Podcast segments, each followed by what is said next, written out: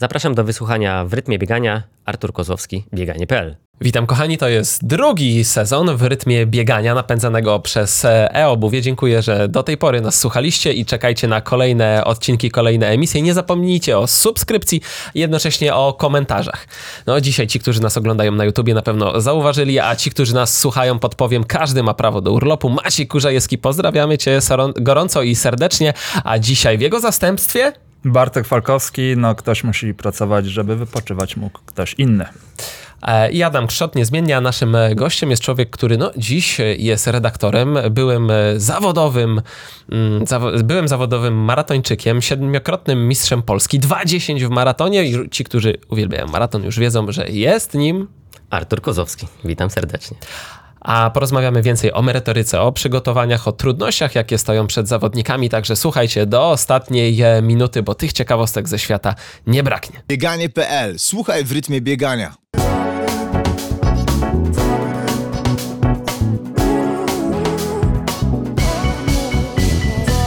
Partnerem cyklu w rytmie biegania jest e-obuwie. Powiedz mi, Mając to wielkie doświadczenie w świecie biegowym, poczynając od swojej kariery zawodowej, po dzisiaj prowadzenie zawodników, plan bieganie i bycie redaktorem naczelnym bieganie.pl, jak to właściwie jest? Kim jest przeciętny biegacz w Polsce? No, patrząc na przekrój, myślę, że możemy podzielić na, na pewno kilka grup biegaczy e, w Polsce. E, jedna grupa to są naprawdę tacy mocni wyczynowcy, czy tam dążący do wyczynu biegacze, E, którzy też często łączą pracę, ale po tej pracy potrafią naprawdę zrobić treningi takie, że nie jeden zawodowiec by się nie powstydził. E, są tacy, tacy którzy biegają, walczą o te wyniki, natomiast aż tak dużo nie są w stanie poświęcić, ale też myślę, taka ostatnia grupa to są tacy biegacze, którzy właśnie biegają tylko dla zdrowia, którzy wyjdą sobie na 20-30 minut wieczorkiem tylko pobiegać, rozruszać kości i dla nich to jest już e, sam fan z samego tego, że wyjdą pobiegać, więc myślę, że tutaj te grupy są mocno e, różnorodne i, i myślę, że każda jest, ma jakieś swoje cele, własne wartości. Ja pamiętam, jak tą przygodę zaczynaliśmy wspólnie. W ogóle już o tobie mówiliśmy w podcastach, między innymi z Sylwesterem Pawentą, kolegą, z którym mieszkałeś w Bursie, w której ja również zamieszkałem i dzięki, dzięki wam w sumie moja kariera też potoczyła się w takim, a nie innym e, kierunku. I wspominam cię jako zawsze takiego zamyślonego, zapracowanego, jednocześnie uśmiechniętego y, zawodnika, człowieka, y, który gdzieś często na obozach widywany był z laptopem, już wtedy chyba mocniej studiowałeś bądź już pracowałeś y, na tym początkowym etapie, ale zawsze byłeś poukładany. Czy w ogóle taka forma, czyli ta, ta mm, kiedy ma się na siebie plan, ułatwia karierę, czy może ją utrudnia? Znaczy myślę, że to jest e, dosyć trudne. W ogóle bycie wyczynowym sportowcem jest bardzo trudne, e, ze względu na to, że jest e, często trudno pogodzić wiele aspektów. Bycie wyczynowcem w Polsce jest w ogóle no, ekstremalnie trudne i ja taką drogę mm, obrałem, że od początku wiedziałem, że jednak nie stawiam 100% na sport. Niestety to na pewno w jakiejś mierze odbijało się też na wynikach, ale niestety taka była Czekaj, rzeczywistość. 2.10 w maratonie, godzina 3 36. Nie, nie stawiałem na sport. No tak, ale to 2.10.58 mimo wszystko to cały czas było równolegle, e, czy to studia, czy to praca i praca tak. dla firm, więc tutaj no, przeróżne rzeczy obok robiłem. A Skończyłem... godzina 3 w półmaratonie to przypadek? No po części może nie przypadek, też jakaś e, część może talentu, jakieś e, tutaj różne uwikłania z e, różnych stron, także tak jak mówię, to jest wszystko kwestia pogodzenia. Ja teraz patrząc tak z perspektywy na, na tą swoją karierę, no cieszę się, że udało mi się dojść mimo wszystko do takich wyników. Może to nie są też, patrząc e, w kontekście światowych wyników, to nie są jakieś e, świetne wyniki, natomiast na to, jakie miałem możliwości, że nie miałem takiej odpowiedniej w 100% odnowy, że właśnie często było tak, że wracałem z treningu, łapałem się za laptopa i, i musiałem jakieś różne rzeczy tam e, krzaczyć, więc e, no niestety e, ten sport wyczynowy jest taki, jaki jest, natomiast e, ja uważam, że to troszkę dzięki temu z zupełnie innej perspektywy patrzę dzisiaj właśnie na biegaczy, którzy potrafią wyjść e, z pracy 12-godzinnej w hucie, w, w jakiejś tutaj fizycznej pracy i po tym jeszcze idą biegać, e, poświęcają naprawdę e, swoje zdrowie i, i swoje tutaj życie też w dużej części właśnie dla tej pasji biegania. Ale Bartek, ale powiedz mi jedną rzecz, bo zobacz, y, ja pamiętam Artura, jak wchodziło się do jego pokoju o godzinie 8, był w tej samej pozycji, nie, nie embrionalnej, nie odpoczynkowej, tylko z laptopem, głowa zgięta, leżąc co prawda na płasko i pracując, stukając w klawiaturę, potem wychodząc, robiąc te naprawdę nielekkie treningi, trzymając kilometraż i wieczorem go spotykałem w tej samej pozycji. Czy to jest, bo to brzmi jak typowy amator. Dokładnie. Chciałem się zapytać, bo ty zacząłeś od tego, że są trzy grupy biegaczy w Polsce. I właśnie ty byłeś wyczynowcem, profesjonalistą, czy tym semi-pro albo amatorem, który bawi się w wyczyn, no tym 2.10 okazało się, że się całkiem skutecznie i szybko bawiłeś. Jak byś się określił? Znaczy ja myślę, że tutaj y, kwestia tego, to jest kwestia przyjęcia e, kryteriów, jakie bierzemy. Bo jeżeli y, mówimy o tym, że w 100% poświęcałem się bieganiu, no to tak nie było niestety. E, I przez całą moją karierę niestety nigdy nie było tak, że e, było to 100% e, sportu, e, biegania, e, natomiast zawsze było coś obok. Natomiast jeżeli weźmiemy kryterium na, na, na przykład zarobkowe, no to jednak większość e, gdzieś tam tego czasu i tych zarobków jednak przychodziło mi e, z biegania, a te sprawy takie poboczne to też często były sprawy takie, że musiałem zarobić sobie na wyjazd na obóz, musiałem zarobić na jakieś odżywki, jednak e, no, no, jakiś e, e, przychodu strasznego ze sponsorów nie miałem, także no, gdzieś tam to zawsze trzeba było z różnych stron e, poskładać. Także tutaj, jeżeli e, mówilibyśmy o tym, czy byłem e, wyczynowcem, no to wyczynowcem, natomiast czy zawodowym, no to zawodowcem bym się pewnie nie nazwał. AI, czyli biegacz zarabia więcej niż programista? Znaczy wiesz, ja wtedy, e, ja zawsze przez swoją Wtedy karierę... programiści jeszcze tyle nie zarabiali. Na E, liczydle programowali. Znaczy ja liczę, liczę tak, zawsze jak, e, wiecie jak wygląda sezon, e, szczególnie maratończyka. Mamy dwa starty w roku, wiosna, jesień e, i miałem to szczęście, że, czy w ogóle praca informatyka jest taka, że możesz sobie dopasowywać obciążenia do tego, ile masz czasu. I teraz jeżeli e, był czas, że przygotowałem się do maratonu i tego czasu było mniej, no to mogłem pracować mniej. E, Po sezonie, gdzie był czas na jakieś tam mniejsze obciążenia biegowe, spokojnie mogłem wrzucić wtedy dużo więcej e, pracy na e, właśnie rzeczach takich informatycznych. Także gdzieś to się dosyć mocno różnicowało w ciągu roku. Natomiast e, no, mm, praca informatyka ma to na siebie, do siebie, że tam też trzeba mimo wszystko, no to jak każda praca, że trzeba się poświęcać w 100%, a, a ja miałem jednak takie bardziej prace dorywcze, można powiedzieć. nazwę to po imieniu. Jak wracałeś po treningu zrypany jak pies po całonocnej burzy, to jeszcze byłeś w stanie myśleć w sposób taki składny, logiczny, który pozwalał ci na programowanie, przeglądanie linijek kodu?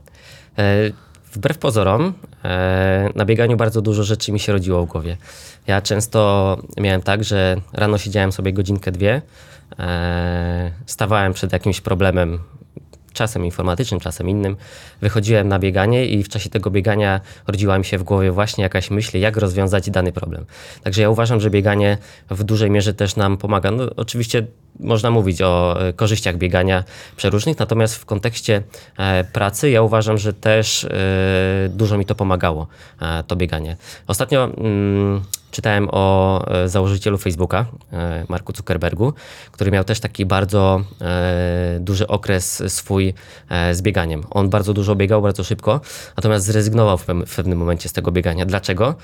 On to mo- motywował tym, że przez bieganie za dużo myślał. E, Bo on wychodził, e, no i wiecie, i tam jest tysiąc myśli nagle, nie? I on myślał o pracy, dlatego powiedział, że zrezygnował z biegania i przerzucił się na jakieś tam e, sporty walki, bo tam nie ma czasu myśleć. Tam cały czas musisz być, wiecie, kontrolować, żeby nie No zostać zapytać, znokautowany. To kontrowersje, że sporty walki, Natomiast skończył już z tymi sportami walki i wrócił do biegania. Złamał ostatnio 20 minut na 5 km, także jednak to bieganie z powrotem przyciąga. A pan redaktor ile by teraz pobiegł na piąteczkę? Oj, miałbym pewnie problem, żeby 25 minut złamać. Chociaż może nie, Nie, no może może, 5 minut? może bliżej 20 minut by się udało. A, myślę, że tak, bo to... y, A właśnie, no i jaka jest... Kończysz karierę, przychodzi praca zawodowa, bliźniaki się rodzą, bo to rodzina jest pełna, trójka dzieci i brakuje czasu na bieganie. No i co wtedy? Co rodzi się w głowie?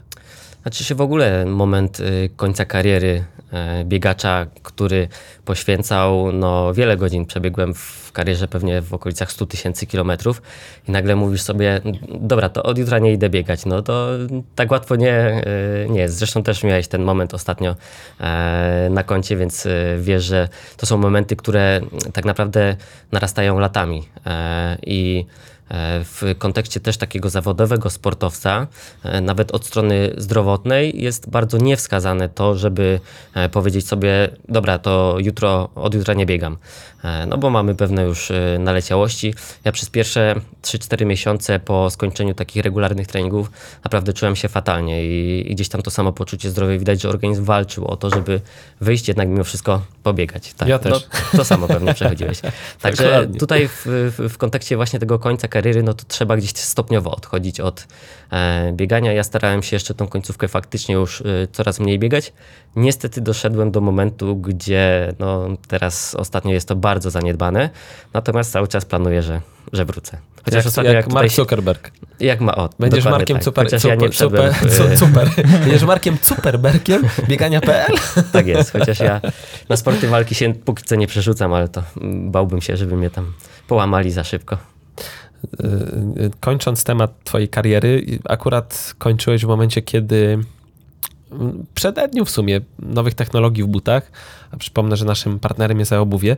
Czy ty dzisiaj testując te buty, podchodząc do, do tych nowych modeli, co, co ty czujesz? Bo to twoja perspektywa, jakby ocena jest naprawdę tutaj bezcenna dla wszystkich słuchaczy i oglądających. Dla mnie jest to mm, przełom absolutny. Znaczy tak, na pewno, patrząc na ostatnie 3, 4, 5 lat, e, jak ktoś postawiłby buty startowe sprzed 5 lat i te, które są teraz, no to to jest e, kosmos, to, to jest diametralny przeskok. E, Ja w ostatnim swoim starcie takim wyczynowym e, w Mistrzostwach Polski w półmaratonie w Pile e, biegałem właśnie w butach karbonowych, e, no i tam udało mi się wygrać te zawody, jako, znaczy wygrać jako Polak, wygrać całych zawodów nie wygrałem, natomiast e, ja odczuwałem naprawdę bardzo dużą różnicę i jest to na pewno e, technologicznie e, duża pomoc dla biegaczy i moim zdaniem e, no świat podąża ku temu, żeby ulepszać, żeby poprawiać te wyniki, więc no to jest naturalna kolej rzeczy. A to trochę jak te y, złą sławą owiane w skokach narciarskich kostiumy, które gdzieś tam miały spodnie za niskie w kroku, za szerokie, za... To jest, wiesz, dla, można powiedzieć w pewnym sensie trochę jednak oszustwo. Znaczy się, ja nie podchodzę do tego jak do oszustwa. E, uważam, że to jest naturalny rozwój rzeczy i, i to po prostu idziemy, I idziemy na z tak- trendem. Na taką odpowiedź liczyłem. Właśnie, Adam, no ty też biegałeś e, w, Podpuszczam. w super kolcach, a nie w skórzanych trzewikach. No ja to e, wiesz, ja takie buty współtworzyłem, miałem tą okazję być A, alfa profes. testerem, więc Nie, jakby dlatego wiesz, zanim te wiesz- buty były na rynku, ja już je miałem. Tak, ale znaczy się fajnie, że Światowa Federacja Lekkiej Atletyki wprowadziła ograniczenia pewne, bo doszlibyśmy pewnie no, Do absurdów. Tak, do absurdów i myślę, że zasady, które są ustalone są jasne, fajne. E, Wychodzą teraz na jaw pewne sprawy, na przykład z igrzyskami w 2016 roku, gdzie Nie każdy miał dostęp do butów. Prawdopodobnie trzech pierwszych zawodników w maratonie miało te buty karbonowe, reszta nie miała takiego dostępu ze względu na no, brak takich kontaktów, powiedzmy, sponsorskich. E, Natomiast no, ja nie wiem, czy to była też taka sprawa kluczowa. e, w A Też nie to było w to, ogóle nie jest- było to zabronione na ten moment, więc Tak, to absolutnie zasady nie, nie dotyczy. same, tak. E, To w ogóle jest kontrowersja, bo e, byłem, nie będę wymieniał w jakiej, e, w fabryce jednego z potentatów i tam, e, jak nas e, oprowadzano, pokazywano buty, czy to z lat 20., 30., 50., 60. i tam nam pani wytłumaczyła, że teraz jest sprawiedliwie, bo fakt faktem jest karbon, jest super pianka, która cię wybija, ale każdy ma dostęp do tych samych butów, a tak naprawdę od początku tworzenia butów sportowych ci najlepsi mieli swoje buty. I tak samo było Czyli z tak Galenem, rapem Nie wiemy e, w Rio. kiedy, bo może Dokładnie ten tak. karbon już był 10 albo 20 lat temu. że w niektórych sportach w ogóle zupełnie inne technologie rządziły, e, chociażby heksagonalne kształty w niektórych butach, które się pojawiają w, albo w piance, albo em, w butach w kolcach, one są od lat w futbolu amerykańskim. I To są technologie przenoszone pomiędzy różnymi sportami, e, tak żeby jakby zastosowanie faktycznie pasuje do specyfiki sportu, no to one przenikają z jednego Ale sportu do drugiego. Uważasz, no bo w, jakby w maratonie no to jest ogromny przeskok. Uważasz, Oczywiście. że w krótkich biegach, biegach na 800, takich Tak. jaki biegałeś, to też był taki Tak. duży przeskok i tak, taka duża pomoc? Absolutnie. Ogromna różnica z tym, że im krótszy dystans, tym teoretycznie im sztywniejsze buty, tym lepiej. Zupełnie mm, trochę, troszkę inaczej niż w maratonie. W maratonie jest pewna granica, powyżej której po prostu łydki, piszczele nie wytrzymają, tak? E, Nie wytrzymają achillesy, no troszkę też będzie trudniej pracować rozcięgnem pod, podeszwowym. E, Dwójki mogą nie wytrzymać, paradoksalnie zupełnie, tak? No bo usztywnimy taki element rozcięgno podeszwowe, będzie inaczej pracować i będziemy mieli albo achillesa, albo dwójkę, co jest słabsze, e, który jakby u każdego z nas trochę inaczej te siły się rozkładają. I faktycznie mm, pierwszy rok po wprowadzeniu butów karbonowych pokazał statystycznie podniesioną ilość kontuzji wśród zawodników profesjonalnych, dramatycznie wyższą. Z jakiego powodu? Z tego powodu, że zmieniła się biomechanika. I wszyscy muszą się do tego zaadaptować, więc y, jeżeli ktoś biega amatorsko i wystartuje na przykład w butach, to nie robi dużego, moim zdaniem, dużej zmiany. Ale jeżeli ktoś chce przetrenować długi okres w butach karbonowych, to już niesie ze sobą pewne następstwa. I tu pytanie do ciebie. Y, Co tak naprawdę ważne jest w treningu? Jeżeli miałbyś wybrać jedno, i od razu za, zaznaczę, jedno ćwiczenie siłowe dla biegacza amatora, to jaką partię mięśniową byś trenował? Jedną. Oj, bardzo ciężkie pytanie. No właśnie ciężkie, bo ja tak, to dam ci czas na zastanowienia. E, Ja obserwuję że raz z postępem technologicznym i mm, taką trochę większą wiedzą na temat treningu, że trening siłowy staje się tym mm, jednym z najważniejszych elementów w przygotowaniach i to nie jest już ważne. Czy jest to, mieliśmy tutaj Patrycję Reznowską, która mówi, ja chodzę na siłownię. I od kiedy trenuję siłowo, po prostu jest mi lepiej.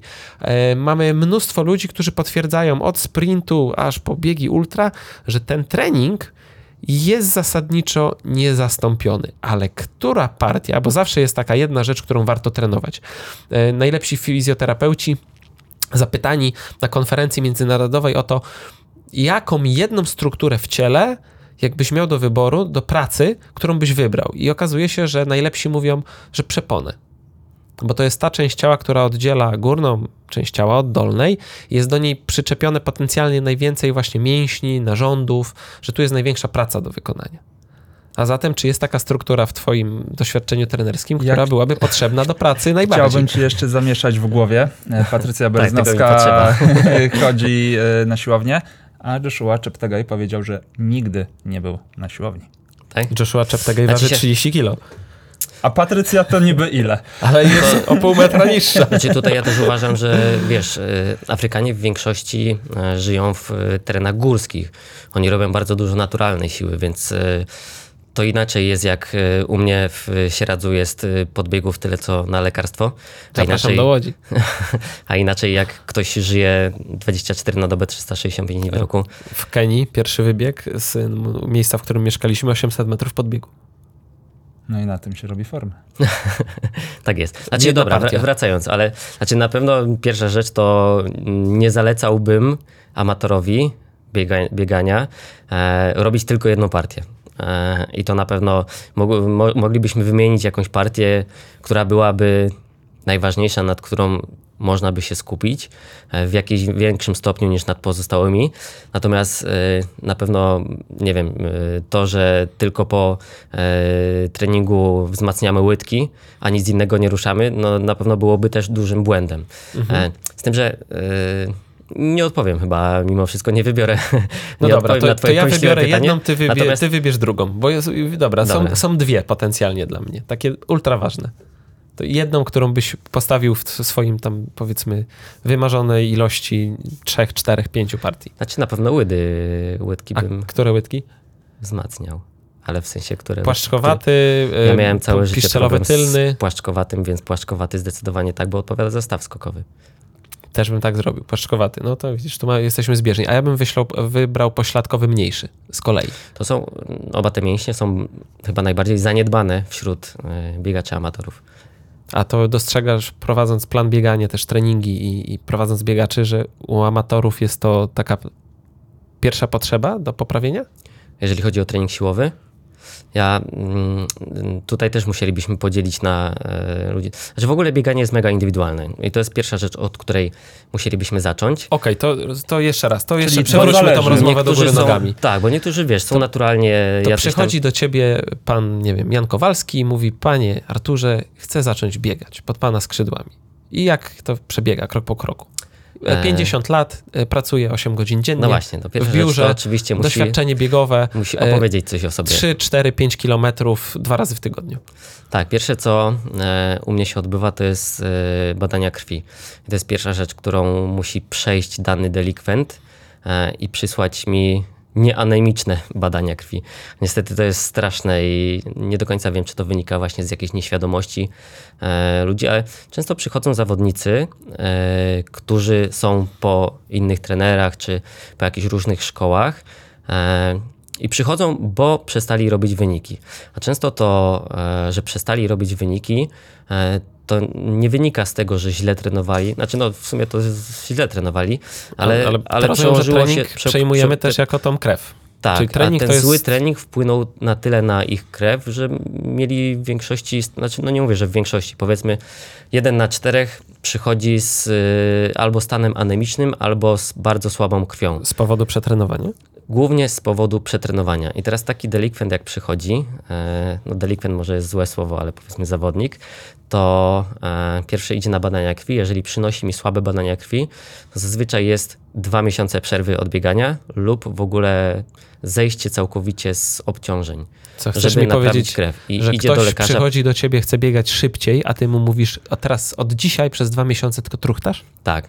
I e, ja miałem, to już mogę naprawdę wiele przypadków takich powiedzieć, że przychodzi do mnie zawodnik. Częściej to jest u zawodniczek mimo wszystko, e, przez różne sprawy kobiece. E, I przychodzi taka zawodniczka, nie jest w stanie biegać po 5 minut na kilometr, mimo że miała życiówkę 40 minut. On na treningu nie jest w stanie biegać jakoś tam w miarę spokojnie. E, idzie do lekarza, dostaje e, jakąś suplementację, dostaje, idzie do dietyka, dietetyka, dostaje dietę, dostaje dwa miesiące wolnego, wraca i ona po miesiącu treningu robi życiówki. Przesuwa się niesamowicie do przodu. I to są przykłady. Bardzo często e, właśnie tym błędem to jest to, że biegamy często za dużo. Natomiast ten moni- monitoring krwi on w bardzo dużej mierze oddaje. On często czujemy się zmęczeni, e, często czujemy się jacyś tacy wytarci, nie mamy siły na bieganie. E, nawet czujemy się przetrenowani, ale jeżeli ta krew jest w miarę ok, no to może jednak przyczyny są gdzie indziej. Natomiast pierwsze, co powinniśmy zbadać, właśnie w takim przypadku, gdzie e, coś tam jest nie tak, widzimy, że coś tam się dzieje z naszym organizmem, e, te wyniki nie idą do przodu, cofamy się, to właśnie warto zrobić badanie krwi. Ja jestem w ogóle zwolennikiem, żeby robić raz na kwartał, e, najrzadziej raz na pół roku, nawet taką zwykłą morfologię połączoną z, z żelazem, z ferytyną. A mógłbyś powiedzieć, co to znaczy anemiczny wynik krwi dla biegacza? Bo wiesz, tam są widełki podane, ale to są widełki Tak. dla ogółu społeczeństwa. Jakie parametry powinny charakteryzować biegacza? Znaczy tutaj też e, to są też sprawy mega indywidualne. Dlaczego? Dlatego, że my e, po jednych badaniach krwi zazwyczaj za dużo nie wiemy, bo niektórzy mają genetycznie coś podwyższone, coś obniżone i, i po prostu taka jest nasza e, natura. E, chociaż tu specjalistą akurat musiałby być e, redaktor Adam Kszczot, który robił w swojej karierze badania co dwa tygodnie e, i tu na pewno Adam by dużo więcej Miałeś rzeczy powiedział. krwi? Jak się okazało, powiem ci, że jednak trochę by się jeszcze znalazło. Nie, najwięcej tylko trzy razy w miesiącu. A, w miesiącu. Nie, w, ty, w tygodniu dwa razy maks, bo to jednak parę mililitrów straty. Tak, ale właśnie. I dlaczego? To jest super, że mamy badania. Znaczy, no, nie zalecam też co dwa tygodnie biegaczom amatorom. Znaczy, no może i zalecam. W każdym razie e, super są to, że wi- widzimy trendy w tej zmianie krwi. Czyli jeżeli ktoś ma niski poziom, e, za tydzień ma wysoki, a za kolejny tydzień e, znowu niski, no to coś jest nie tak. Jeżeli jest jakiś. E, E, mamy jakieś badania gdzieś tam w dolnej granicy, ale my tak naprawdę od 10 roku życia e, mamy tą dolną granicę, no to może gdzieś tam jest taka nasza natura. Natomiast mimo wszystko zawsze warto skonsultować z jakimś specjalistą. E, od- Ja ogólnie bym zalecał, żeby nie mniej niż dwa dni po ciężkim treningu albo po ciężkim weekendzie to dla jest niektórych tak. te badania robić, tylko względnie trzy doby odstępu, bo właśnie hemoglobina potrafi zrobić psikus i będzie po ciężkim treningu na przykład z 16,5 spada na 14,2. I co wtedy, jak ten, wynik traktujemy? Jest strasznie płynna, ale fajnie, że mówiłeś o ferytynie. No w ogóle co to jest ta ferytyna? Brzmi jak jakieś paliwo rakietowe. Ferytyna to jest tak naprawdę też zmagazynowane żelazo, więc tutaj e, my się cały czas e, kręcimy wokół żelaza. Żelazo e, nam pomaga w produkcji czerwonej krwinki, która później nam e, gdzieś tam też e, pomaga przenosić tlen. E, tak naprawdę to, mm, to żelazo też jest pierwszym e, wyznacznikiem. E, i często jest tak, że mamy niskie żelazo, wysoką ferytynę albo na odwrót i e, tutaj też są przeróżne e, zależności, dlatego e, tak jak mówię, zawsze warto skonsultować się w tym zakresie z jakim żelazem, jeżeli tu już mamy jakieś e, problemy właśnie z produkcją. A można mieć za dobrą krew? Bo ja słyszałem taką teorię, że niektórym się źle biega, bo mają po prostu za wysoki poziom hemoglobiny, ferrytyny Znam i kilku takich, co przesadziło. Tak, oczywiście, że tak. E, można mieć I jak nawet... to poznać? E, Jak odróżnić, że źle mi się biega, bo mam za mało żelaza, od tego, gdy mam za dużo? Znaczy, no wiadomo, że pierwszym wyznacznikiem są te normy, e, które tam są zawsze przy karteczkach wypisane, natomiast, no tak jak mówię, to gdzieś tam są rzeczy mega indywidualne i ja zawsze jestem zwolennikiem badania trendów, czyli jeżeli e, coś tam mamy przekroczone, to idźmy za dwa tygodnie, właśnie sprawdźmy, czy, e, czy to się ponowi, czy to się nie ponowi. Temat jest ogólnie trochę bardziej skomplikowany, bo to i na przykład mierzy się w jakiejś jednostce. Najczęściej jest to jakiś e, w decymetrach sześciennych, w litrach albo w, generalnie w jakiejś jednostce objętości. A zatem, jeżeli weźmiemy herbatę i ją odpowiednio e, wysuszymy, odparujemy całą wodę, to zostanie na środku taki delikatny muł, prawda? No to samo się dzieje trochę z krwią. I co my liczymy? W jakim nawodnieniu jesteśmy? A czy był właśnie ten trudny weekend może, tak? Nawodnienie to minimum 2 do 4 dni, takie, żeby wrócić w ogóle na właściwe tory.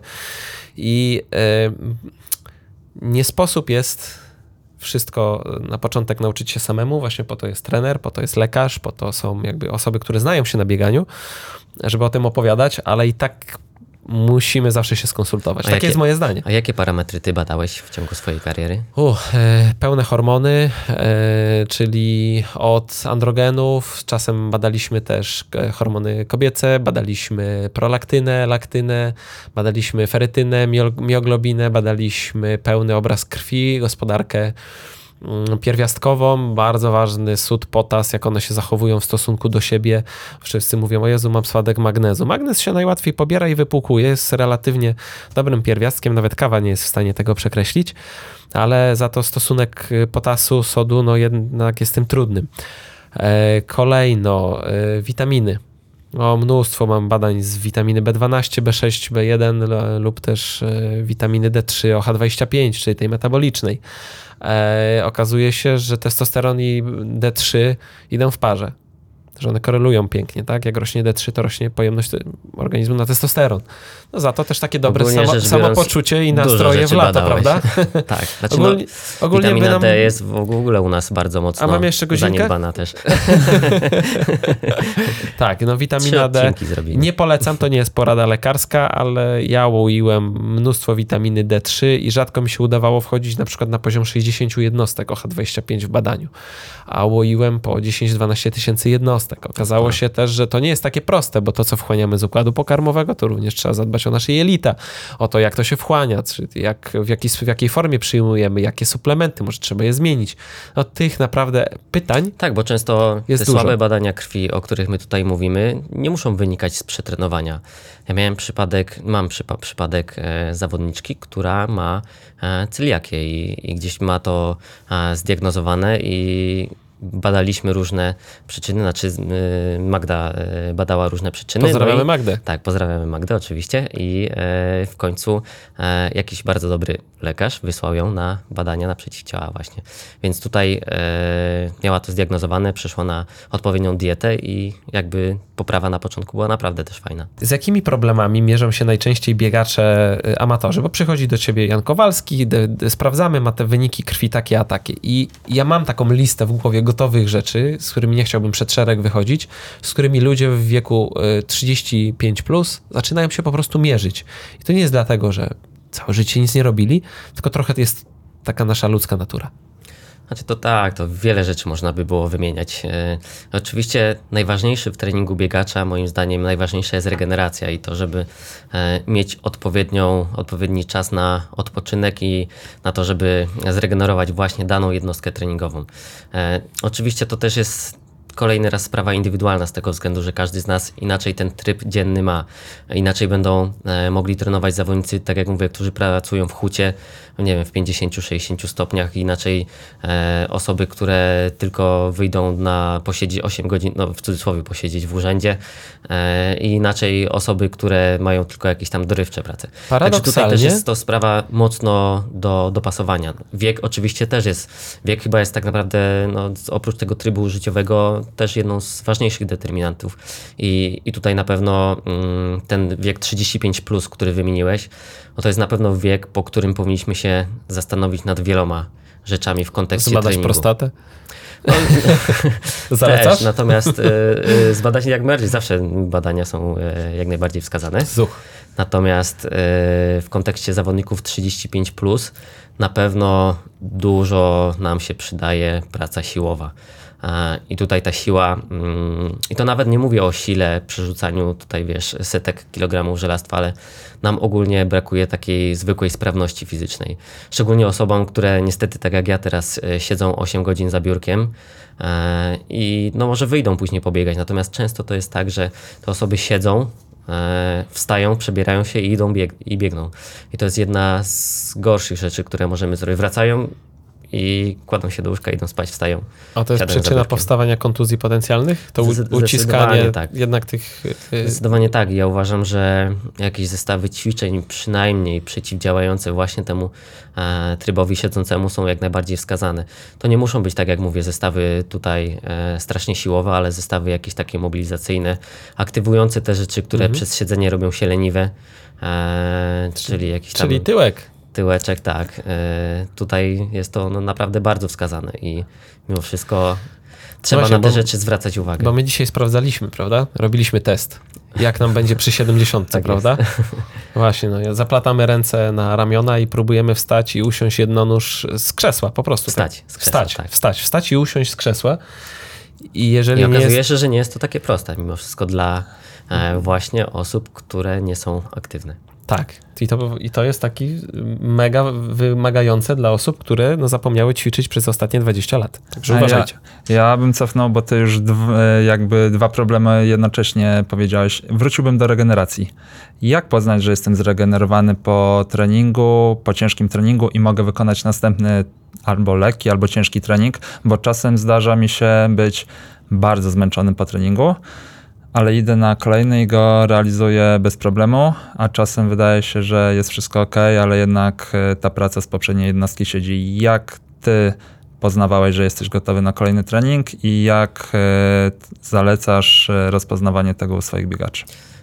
Na pewno no tutaj też możemy powiedzieć, że jest kilka czynników. Pierwszy taki czynnik, myślę, że dosyć prosty, to jest tętno spoczynkowe.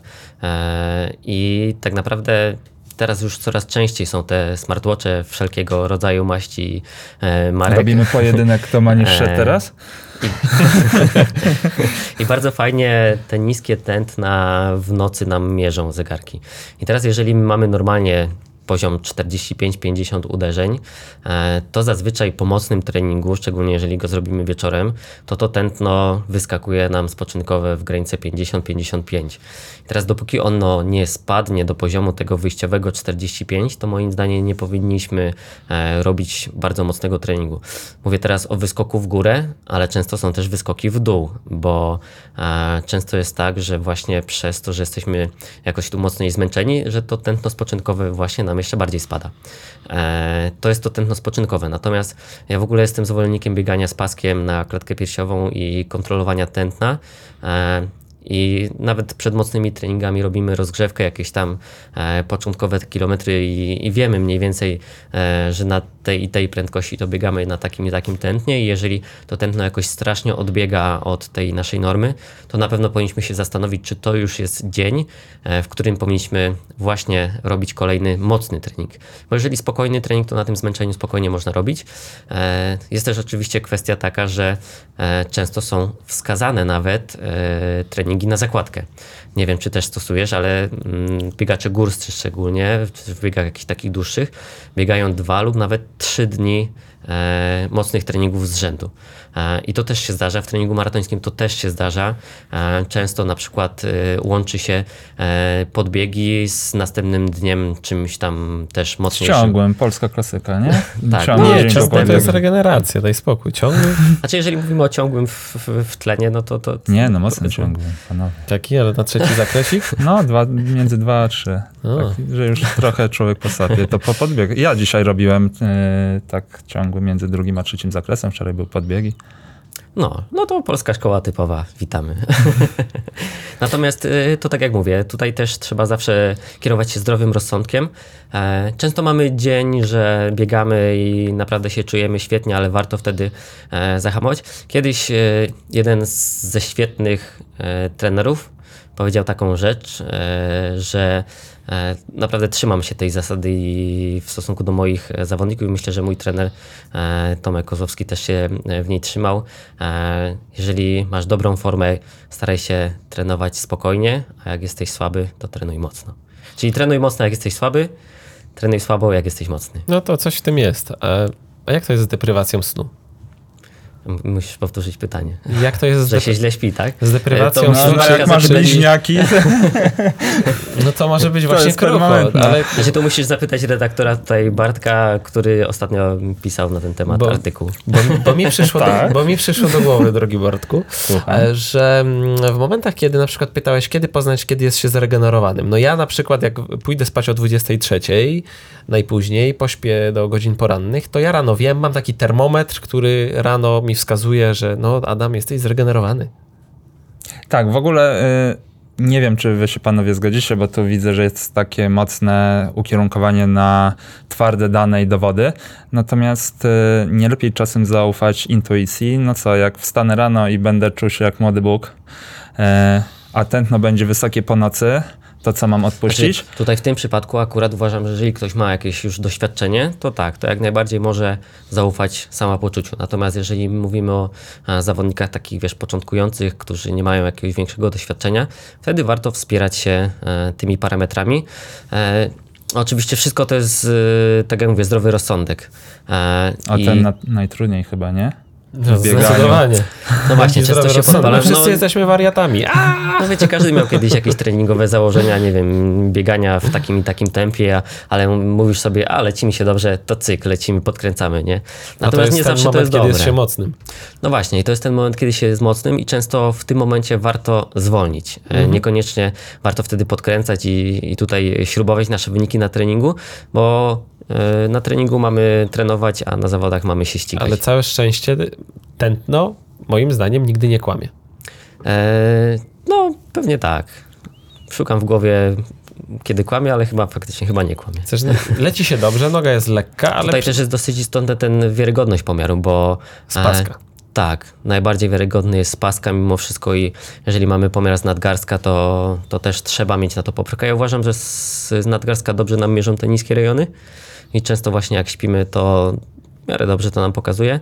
E, natomiast te wysokie rejony, ja miałem e, takie też jeden z ostatnich zawodów, e, gdzie biegłem w pasku, no to pokazywał ten na rzędu 240-250 uderzeń na, no, baterię minutę. musisz wymienić.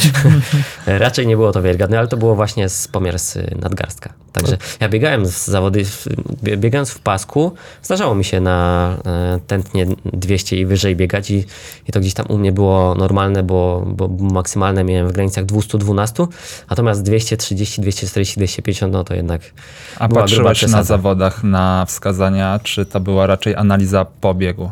Nie, tak jak mówię, biegłem kilka razy w życiu e, zawody, co prawda mniej ważne, e, z paskiem na klatkę To piersiową. musiała być dycha.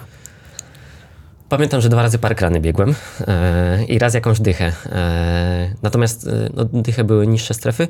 E, tak jak mówię, piątkę na pewno w, już po kilometrze miałem w granicach tam 198-200 i już później do końca Wow. koło 200 doleciałem. Ale właśnie, i to jest kolejny temat, e, bo e, my tutaj mówimy, że 200 to jest fajne albo nie fajne, ale e, moim zdaniem to też e, nigdy nie wolno, to też jest jedna z rzeczy, którą biegacze amatorzy e, porównują, że o, ty biegniesz na tętnie 140, a ty biegniesz na 160.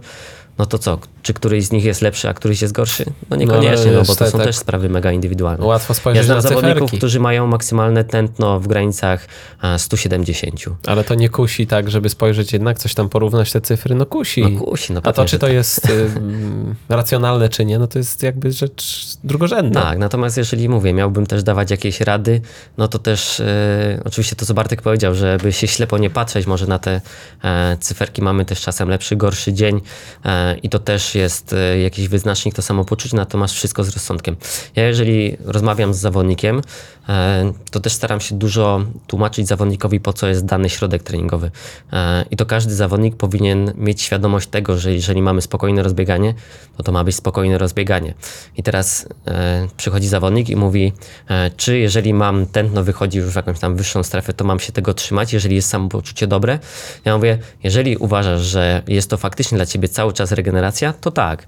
Natomiast jeżeli e, masz założenia, że masz się dzisiaj zmęczyć, no to masz się dzisiaj zmęczyć. Jeżeli masz założenia, że podbiegi mają być mocne i, i masz faktycznie tam dać z siebie 90%, no to też e, to nie ma być na zasadzie, że biegniesz i, i gdzieś tam się czujesz lejtowo, tylko trzeba nawet mimo czasem tętna jakiegoś za wysokiego, za niskiego, no trzeba czasem dołożyć do pieca. A jesteś takim trenerem głaszczącym po głowie, czy takim, co jak zobaczy, że jednak jest e, realizowany trening inaczej niż założyłeś, to jednak jest Czy tam... krzyczeć na zawodnika nie krzyczę. Yy, kar cielesnych też nie wprowadzam, nie stosuję. Nie. Natomiast. Yy, Żadnych yy, kontrowersji. Znaczy, ja tu jeszcze mam.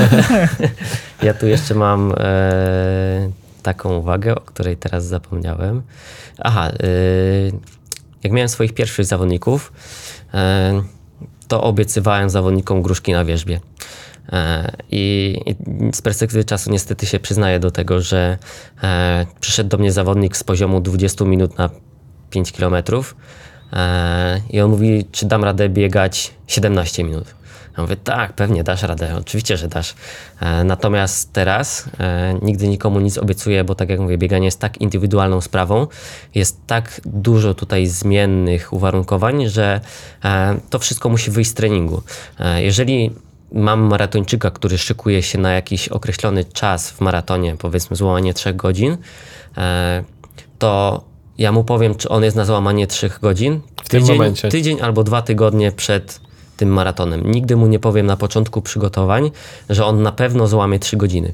Bo jeżeli będzie tak, że on będzie się szykował na te 3 godziny, czyli na wartość przelotową 4,15 na kilometr, a on nie będzie potrafił przebiec 5-10 kilometrów na treningu w takim tempie, no to sorry, ale co byś nie robił, no to e, liczb w tym Czyli przypadku nie oszukasz. Nie ma gwarancji sukcesu, bo ja znam takich trenerów, nawet jeden będzie u nas w podcaście, który ma na swojej stronie gwarancja, Gwarancja sukcesu. wyniku albo zwrot pieniędzy. Ech, no tutaj muszę wzdychnąć. Tylko nikt, ja uważam, że żaden trener nie da gwarancji na przygotowania. E, oczywiście to może być tak, że e, dam ci gwarancję, ale zrezygnuj z pracy, zrezygnuj, nie wiem, rzuć żonę, zostaw żonę, zostaw dzieci, e, zamknij były się w takie pokoju. przypadki w amatorskim e, bieganiu? Proponowałeś, jedź do tak? Kenii. No nie proponowałem. Natomiast y, ja też podchodzę do biegania, e, jako że też nigdy nie byłem w 100% właśnie temu bieganiu poświęcony. Może to z tego wynika, natomiast ja uważam, że my powinniśmy czerpać jednak mimo wszystko radość z tego biegania. I my nie możemy się zamykać na to, żeby... Oczywiście wyczynowcy, wy- zawodowcy zawodowcami. Natomiast y, biegacze amatorzy muszą też po części czerpać radość. Oczywiście my czerpiemy radość z tego, że złamiemy te magiczne 3 godziny w maratonie, złamiemy 50 minut na dychę. I to jest taka wisienka na torcie, którą faktycznie e, biegacze na końcu będą mieli, ale my się powinniśmy cieszyć tym treningiem, że te treningi nam idą, nie idą, że tutaj e, czasem wyjdzie tak. Ja mm, cieszę się, jak e, moi zawodnicy gdzieś tam się wspólnie spotkają, oni się wspierają, nawet e, teraz e, mieliśmy Wings for Life niedawno i e, zawodnicy mijali się moi na trasie i jeden dzwoni później do mnie i mówi, ej, bo tutaj ten twój inny jakiś tam zawodnik biegł i mnie pozdrowił i, i super i fajnie zmotywował mnie, biegłem z nim dalej. I to jest bardzo fajne. E, Ci ludzie się cieszą tym bieganiem, dlatego gdzieś nawet już wracając do tego Wingsa, to, to formuła tutaj jest naprawdę świetna. Że, że, Zachęcająca. tak, że tutaj, o, przebiegłeś też, więc, e, Oczywiście. więc wiesz. Ja, to ja pozdrawiam twoich zawodników. Cześć! Pozdrów Artura! A Tak kto jest. kogo wyprzedzał? Oni mnie. No właśnie, także to różnie. To najlepsza reklama, nie? Natomiast, e, natomiast ja mówię, my się powinniśmy też cieszyć tym bieganiem i e, jeżeli zawodnik mówi, że czegoś nie zrobił, bo miał, e, nie wiem, coś e, do zrobienia, miał, nie wiem, musiał wyjść e, z psem do weterynarza, musiał jechać czy cokolwiek zrobić, okej, nie ma problemu, zmieniamy trening, dostosowujemy. Natomiast nigdy nie byłem zwolennikiem robienia treningu na siłę, E, czyli e, wiecie, kartka wszystko przyjmie. My możemy napisać naprawdę trening e, przecudowny, natomiast musimy brać poprawkę na to, że nie wiem, mieliśmy nadgodziny w pracy i jeżeli wyjdziemy o godzinie 23 o północy na trening, no to my nie zrobimy tego treningu w takich samych warunkach, jakbyśmy wyszli e, w sobotę o godzinie 10, gdzie jest dzień wolny od pracy. Także tutaj też zawsze trzeba mieć na to poprawkę. A ja mam trudne pytanie do ciebie, które mi zadają czasem ludzie i nie mam pojęcia jak odpowiedzieć, bo to zawsze to zależy, ale nie chcę ci podpowiadać, żebyś tak odpowiedział. A to zależy. Jeżeli mam plan treningowy, czy to, no jak mam trenera, to się pytam trenera, ale mam plan, który sam sobie ułożyłem albo wziąłem z książki z internetu i wypada mi jeden dzień. To co ja mam zrobić? Czy przesunąć i ten trening pobiegać następnego dnia? Pominąć ten trening? Czy w ogóle zmodyfikować cały plan? No to musi wystąpić, to zależy. E, no, znaczy to zależy, Środek jaki przygotowań. To był, To jaki tak był, to przyjmijmy był trening. bezpiecznie. Jeżeli dałbyś mi przykład, że to Dobra. wypada trening taki spokojny rozbieganko, no to możemy spokojnie pominąć, bo to by była też w jakimś stopniu regeneracja, dzień wolny. Chyba, że byliśmy, nie wiem, e, musieliśmy jechać, e, wiesz, 40 godzin Spokojnie autem. mogę ci dać konkretnie. Za trzy tygodnie mam start na 10 kilometrów i zaplanowałem sobie, że pobiegam 5 razy 2 kilometry w tempie startowym, około startowym. Wypada mi ten trening, ale, wy- nie, z wypada w sensie, no właśnie. nie z powodów zdrowotnych, tylko żona wyciągnęła mnie na zakupy, a ja bałem się powiedzieć jej nie. I nie miałeś siły po, tym, po tych zakupach. Tak, i co ja mam zrobić? Czy mam y, ten trening przesunąć na następny dzień, ale to już będzie się wiązało z tym, że trochę się plan rozjechał i powiedzmy będę bardziej wypoczęty niż powinienem być? Czy zmienić ten plan, czy po prostu pomyśleć, dobra, Czy zrobić go na zmęczeniu? tak, jak to robić? Ja uważam, że przesunąć na następny dzień na wypoczętych nogach mimo wszystko, e, zrobić go, jeżeli to są tak kluczowe akcenty, a to jest kluczowy akcent e, treningowy, to zdecydowanie wolałbym biegać go na wypoczęciu. Tak jak mówię, jeżeli to ma być trening o godzinie 23 po całodziennym chodzeniu po galerii handlowej, no to uważam, że mimo wszystko on może nam dużo więcej szkód zrobić niż e, korzyści dać tak naprawdę w kontekście startu na docelowego. Dobrze, że mnie żona nie wyciąga tylko na zakupy, jak mam tempo. Wiesz, wiesz co, tak sobie myślę, że ty masz doskonały instynkt samozachowawczy, bo lepiej jest pobiec za kilka tygodni niż stracić życie. Oczywiście. No właśnie, tutaj trzeba rozważyć e, z, Tak, kontakty z absolutnie. żoną. Absolutnie tak. Y, Jeżeli mm, no jesteś też redaktorem, to jakie takie trzy must have'y, co najmniej trzy, tak? Na pewno jest ich więcej. E, Polecasz swoim zawodnikom do przeczytania na portalu bieganie.pl. Z czym powinni się zapoznać na takim początku, nawet jak są bardziej zaawansowani e, przygody, ale z taką po prostu wiedzą, którą odnajdujemy na portalu. Mhm. Znaczy na pewno ja uważam, że niestety, ale nasz internet jest mocno zaśmiecony i jest bardzo dużo wiedzy. Nasz internet na bieganie.pl, bieganie nie? jest Nasz tylko jest, wartościowy. Natomiast e, no to są rzeczy niestety e, też, które trzeba mocno selekcjonować. Ja bardzo zalecam przykładać się do spraw dietetycznych i tutaj jeżeli ktoś miałby mm, też e, wybór e, szukać właśnie różnych rzeczy, to te rzeczy właśnie takie e, dietetyczne są bardzo wskazane, na przykład w kontekście tego, jak się odżywiać już bezpośrednio przed maratonem, jak się odżywiać w czasie startów, jak się odżywiać w biegach dłuższych niż półtorej godziny, więc tutaj na pewno te sprawy dietetyczne są mega istotne. Panie redaktorze, To jest jedna kategoria. ale nawet u nas na portalu można zobaczyć materiał z wyznawcami keto diety i z wyznawcami albo może nie wyznawcami, bo to źle brzmi, z osobami, którzy są za dietą keto, a za dietą wysokowęglowodanową. Jak to odróżnić w takim razie, skoro u nas na portalu jest jedna i druga strona, które są na, na dwóch biegunach? Wykluczające się. Amen. E, no tutaj pewnie trzeba by było zapytać jakiegoś dietetyka. No ale E, dietetycy też są różni. No i tutaj wiesz, No. mamy przebierę jak w ulęgałkach, od pięciu posiłków do jednego. Tak. No właśnie, wiecie, w sprawach treningowych tak samo. Niektórzy, wracając do tych magicznych trzech godzin w maratonie, niektórzy trenerzy zalecają, że to 100 km w tygodniu to musi być. Jak amen w pacierzu, każdy tydzień to wiesz, 100-120 najlepiej albo Adam, ty 130. miałeś tu takiego gościa, ja pamiętam, że do trzech godzin kazał biegać jakieś straszne duże. No właśnie, a ja mam zawodników, Objętości. którzy spokojnie biegają mniej, spokojnie biegają dużo szybciej, także to, znaczy to też oczywiście jest sprawa indywidualna, to też nie znaczy, niektórzy potrzebują tej setki od czasu do czasu, natomiast to myślę, że tak samo w sprawach dietetycznych, tylko.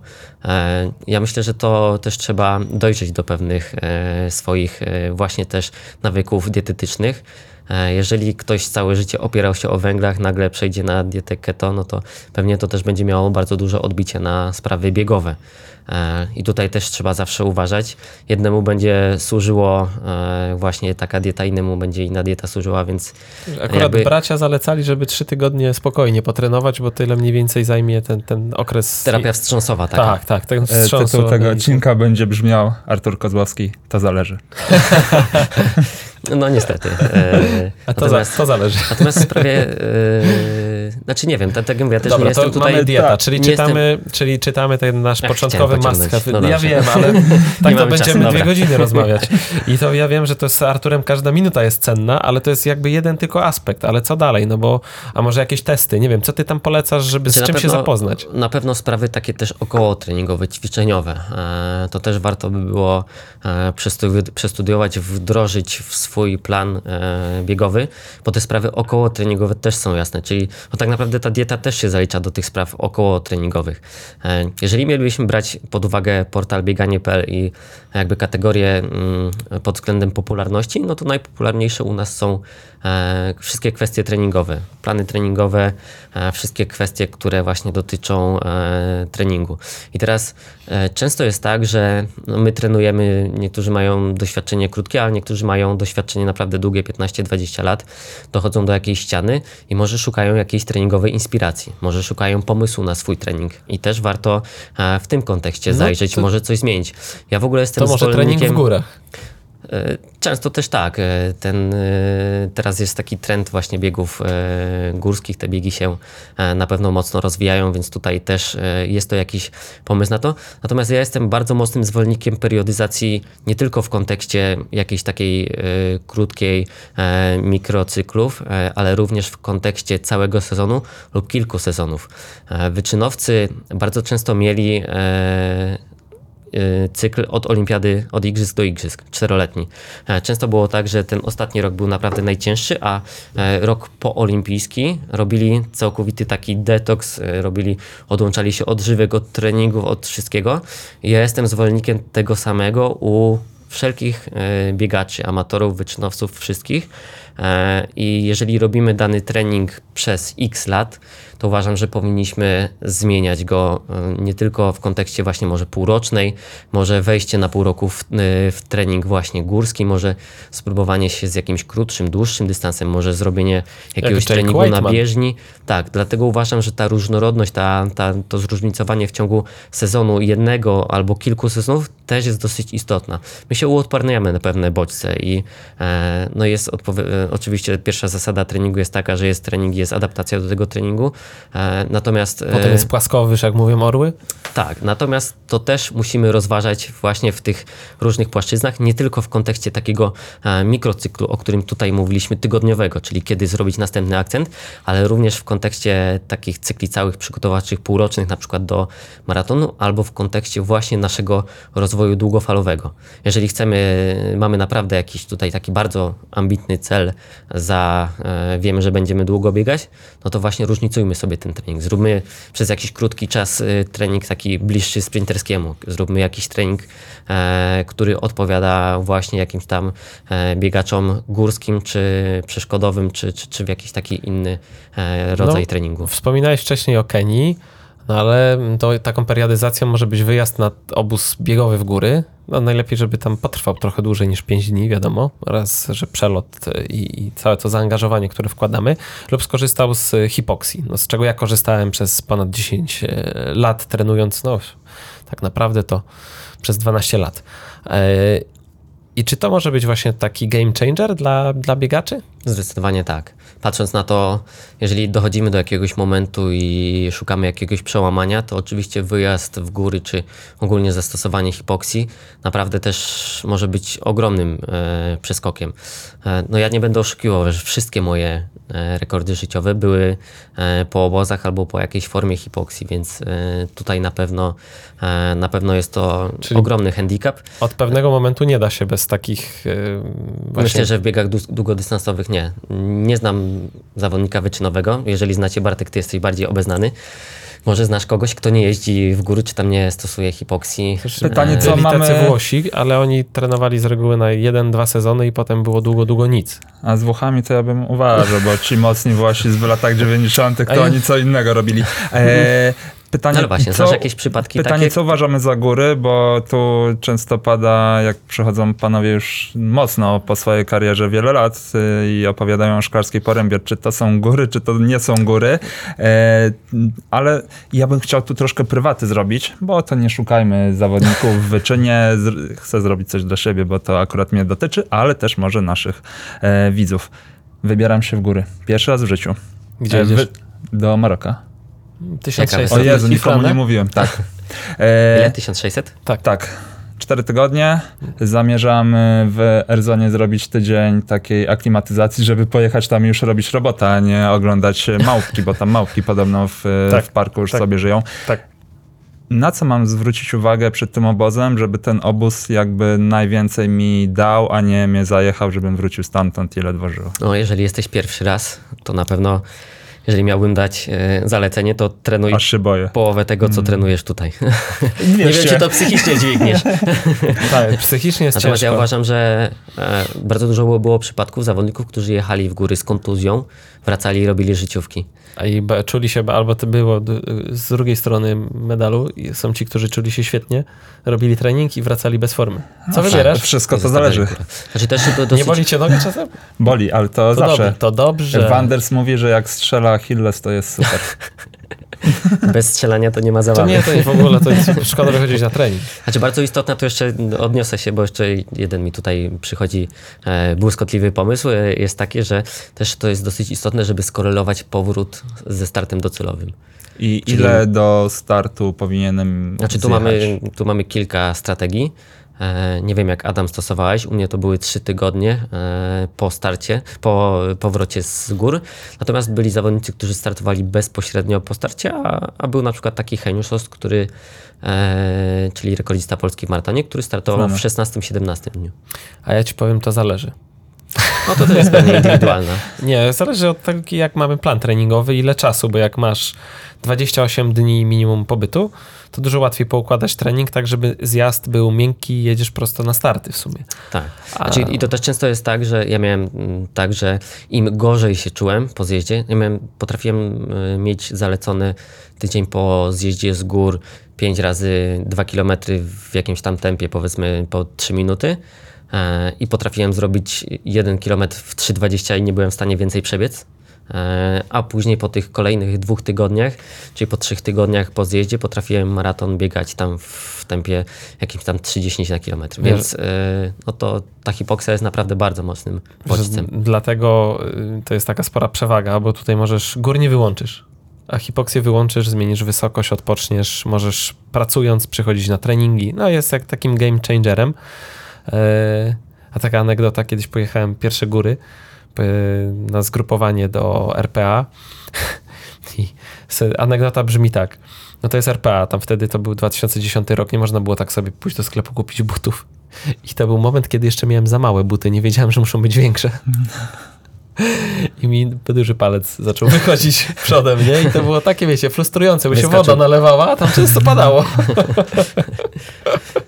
No właśnie. E, To taka Ale w tym kontekście mieliśmy sytuacja. też artykuł a propos przebijania Tak, palcem. o dziurach. Z- zalecam. Tak, No napisałem właśnie. o dziurze w bucie i dużo osób chyba przeczytało. mam Tak i ja.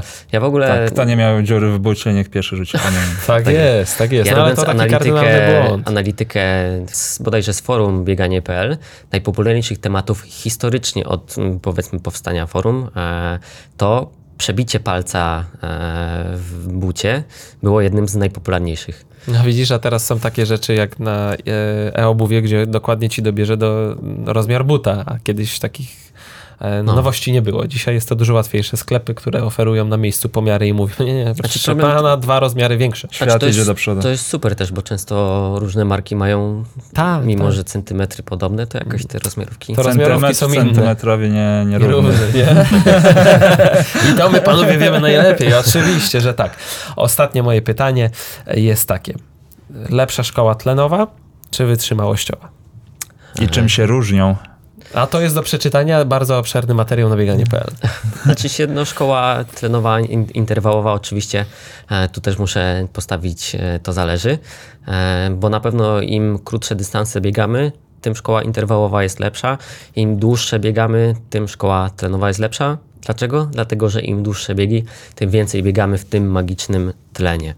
E, I to jest zawsze pytanie, na które musimy sobie postawić, e, czyli co jest dla nas takim startem docelowym. Jeżeli naszym startem docelowym jest piątka dycha, no to wiadomo, że dużo więcej musimy biegać tych krótkich biegów na wyższych intensywnościach, a z tego względu, że no specyfika startu jest taka, że większość, część naszego biegu będziemy właśnie biegli w tej mitycznej, beztlenowej e, strefie. Także tutaj e, to właśnie musimy zawsze sobie powiedzieć, e, co jest dla nas najważniejsze.